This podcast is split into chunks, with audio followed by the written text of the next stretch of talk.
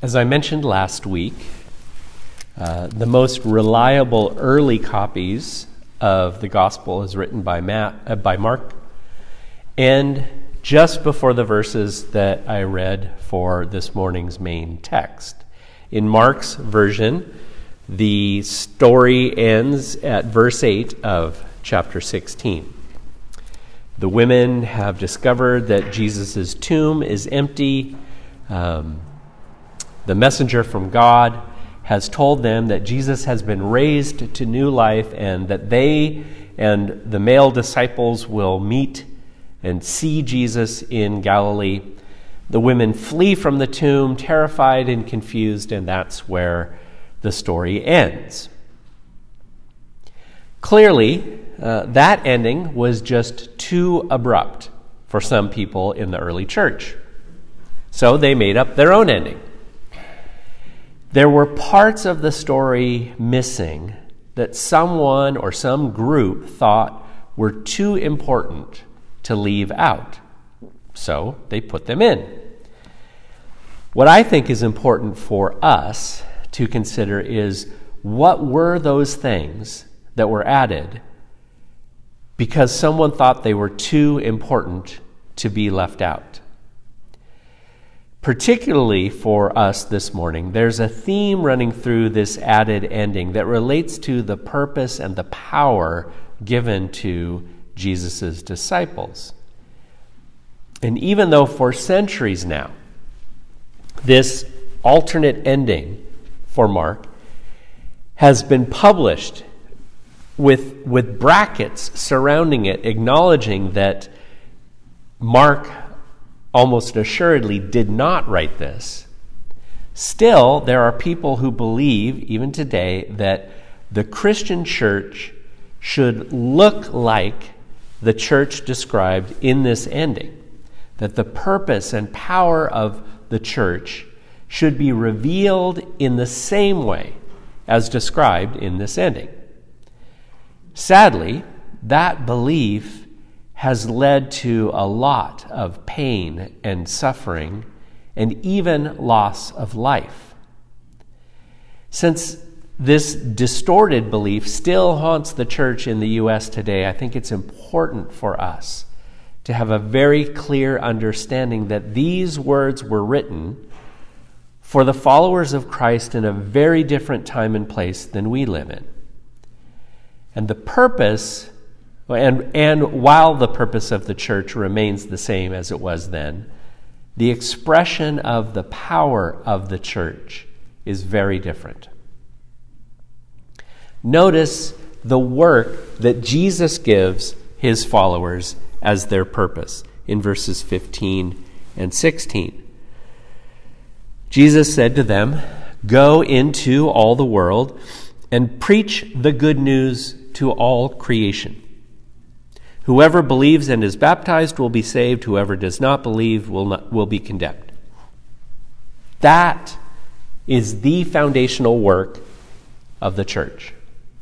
Go tell people about the hope that the world has in Jesus. And in verse 20, we hear that the disciples did this. The disciples went out and preached everywhere. And the Lord worked with them and confirmed his word by the signs that accompanied it. This is where people tend to go off the rails is in focusing on the signs that accompanied it. The signs that revealed the power of Christ working through the disciples. And they are, as we heard earlier in I had I realized I had to say something for the kids' sake. And these signs will accompany those who believe. In my name they will drive out demons, they will speak in new tongues, they will pick up snakes with their hands, and they will drink deadly poison, and it will not hurt them at all.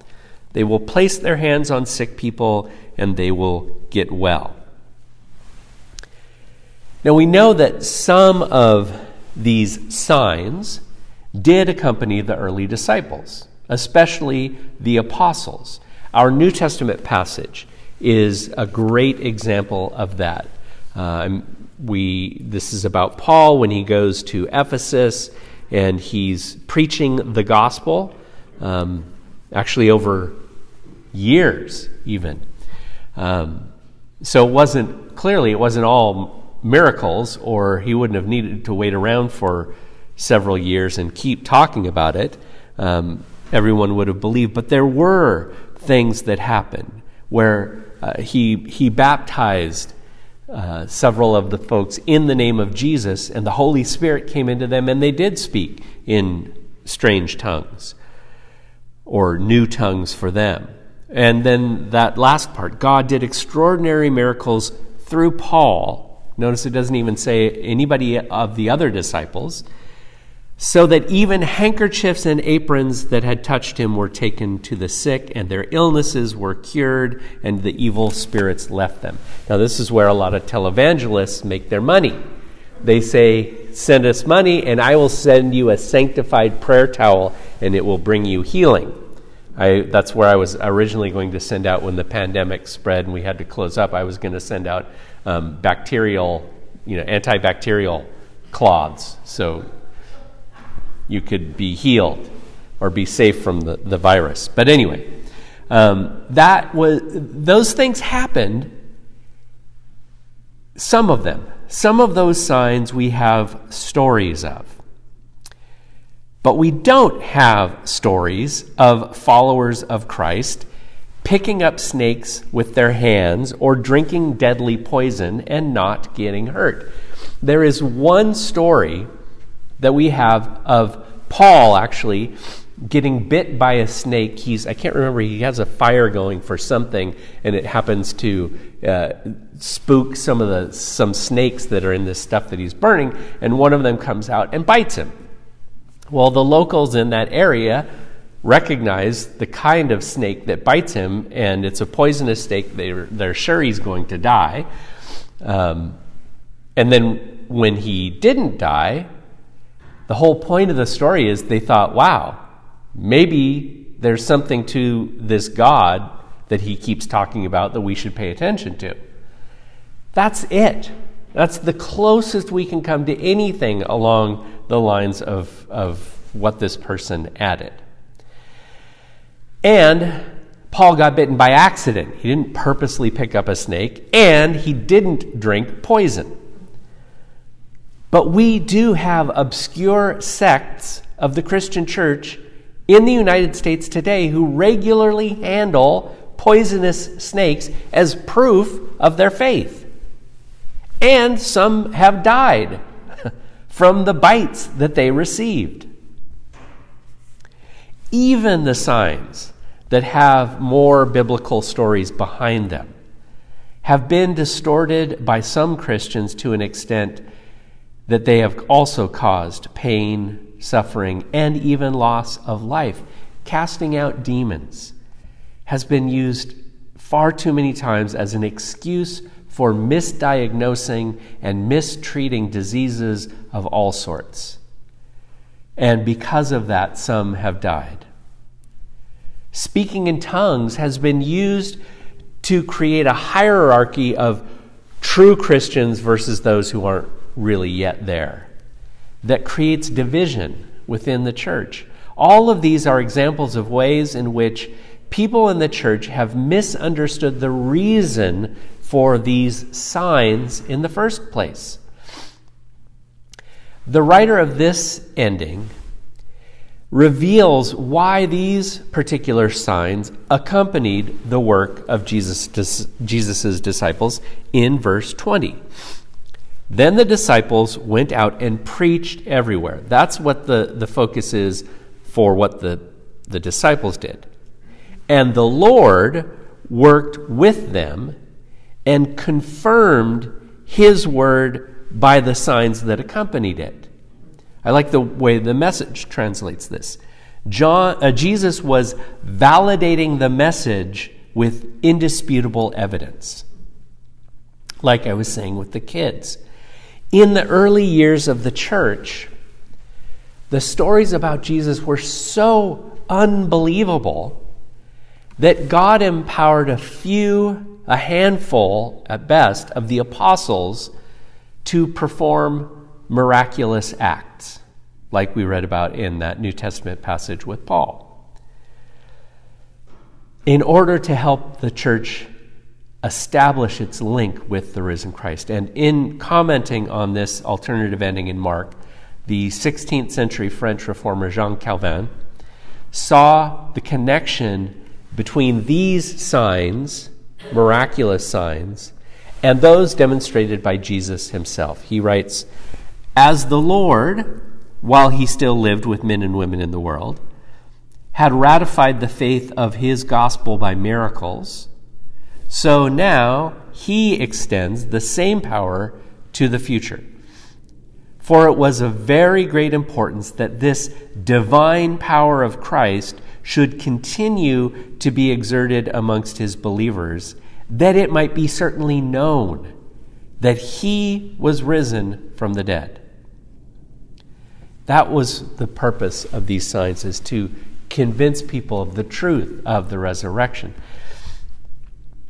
Notice that in order for Jesus to convince enough people to believe he was who he said he was, he revealed glimpses of his power as creator of the verse, universe by doing these miraculous things to the point that even in this added ending to Mark, the author notes that Jesus had to reveal himself in physical form, raised from death, in order for his closest friends to believe it. That is the, another theme that's emphasized here is, is how slow the closest disciples were to believe. On the first day, uh, Jesus rose and he appeared to Mary Magdalene, and she went and told those who were mourning and weeping. When they heard that Jesus was alive and that she had seen him, they did not believe it. He appears to another couple of people in a different form, they were while they were walking in the country, these returned and reported it to the rest, but they did not believe them either. Later, Jesus himself appeared to the eleven as they were eating, and some accounts he joined them in eating, and he rebuked them for their lack of faith and their stubborn refusal to believe those who had seen him after he had risen. So, some of the signs in our text may not have even occurred at all. But even the ones that did were merely meant to establish the connection of the church with the risen Christ. But the miraculous demonstrations of power were not the main point. They were signs of the more important truth. Jesus came to reconcile all of creation to God. And that was another interesting thing is go and preach the gospel to all creation is the way it's said here. Jesus came to reconcile all of creation to God. Jesus came to reveal to, to humans, especially, what it looks like to love God with all your heart, strength, and will, and to love your neighbor as yourself. God's will for the world has always been that we would live in love in such a way that miracles wouldn't be needed. Listen again to God's words uh, through the prophet Isaiah. This is the kind of, of discipleship I'm after. To break the chains of injustice, get rid of exploitation in the workplace, free the oppressed. Cancel debts. Notice how much these, these exact things are being argued about in, in our government today, even. What I'm interested in seeing you do is sharing your food with the hungry, inviting the homeless poor into your homes, putting clothes on the shivering, ill clad, being available to your own families do this, and the lights will turn on, and your lives will turn around at once. Your righteousness will pave your way. The Son of Glo- the God of glory will secure your passage. Then you will pray, God will answer. You'll call for help, and I'll say, Here I am. If you get rid of unfair practices, quit blaming victims, quit gossiping about other people's sins, if you are generous with the hungry and start giving yourselves to the down and out, your lives will begin to glow in the darkness. And on and on it goes. You will, in fact, actually, that last little bit about how you will use the rubble from past lives to build anew. You will be known as those who can fix anything, restore old ruins, rebuild and renovate, and make the community livable again. That is the purpose of the church. It's not about handling rattlesnakes or speaking in some unknown language. It's about healing those who have been hurt and reconciling across divisions of language and culture and history. And the power for doing these things, even the healing and the reconciliation, the power comes from Christ. Christ working in us and through us. Again, those last two verses of this gospel reading are so important. After the Lord Jesus had spoken to them, he was taken up into heaven and he sat at the right hand of God, the position of authority and power. Then the disciples went out and preached everywhere. They told people about Jesus and all the health, the healing, and the hope. And the Lord worked with them and confirmed his word by the signs that accompanied it. The power is in Christ, working in and through. The 17th century Welsh Presbyterian Matthew Henry sums it up this way Christ's ministers do not now need to work miracles to prove their message.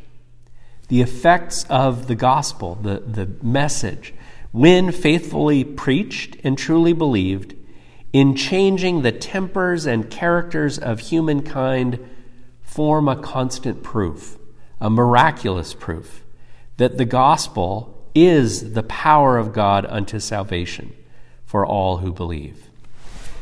The church is meant to be a community of broken people who look to the risen Christ for health and hope. And the church is meant to be a community of broken people within whom and through whom others also encounter the presence and the power of the risen Christ for health and for hope. I love uh,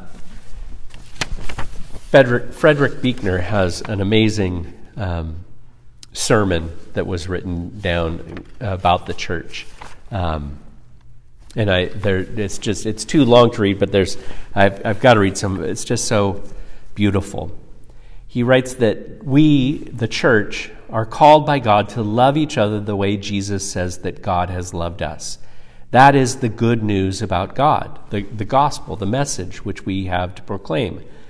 Loving each other and loving God and being loved by God is what the kingdom is. Our happiness is all mixed up with each other's happiness and our peace with each other's peace. Our own happiness, our own peace can never be complete until we find some way of sharing it with people who, the way things are now, have no happiness and have no peace. Jesus calls us to show this forth, to live this forth. And he gives the couple of examples that the, these two characters appear through this whole thing, but it's so beautiful. He, he talks about the old woman who has gone to the movies, has gone to the movies to help take her mind off the fact that she has cancer. And cancer is a sickness that you and I don't know how to heal, more's the pity, but it is not her only sickness. Her other sickness is being lonely and scared, and in some ways, that sickness is worse the worse of the two. Sometimes she wakes up in the middle of the night and thinks about it, wishes she had somebody she could talk to about it, or just somebody she could go to the movies with once in a while and share her popcorn with. Heal her, says Jesus. The white man in the pickup with the gun rack has a son who is dying.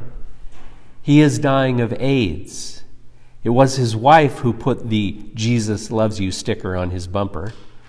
The way he sees it, if you do not believe in God anymore, it doesn't make much difference whether Jesus loves you or not. If God lets things happen to people like what has happened to his son, then what is the point of believing in God? Raise him, says Jesus.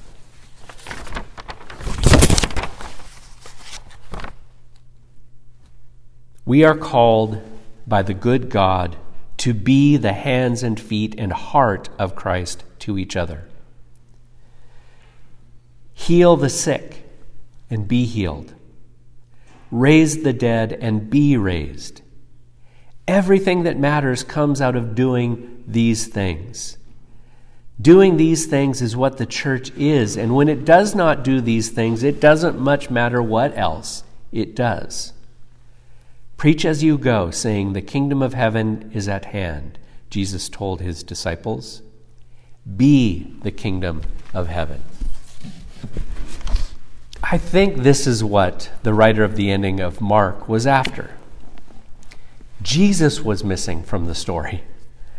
And without the presence of Jesus, the Christ, in the church, the church is nothing. But with the presence of Christ, the church can transform lives of individuals and whole communities.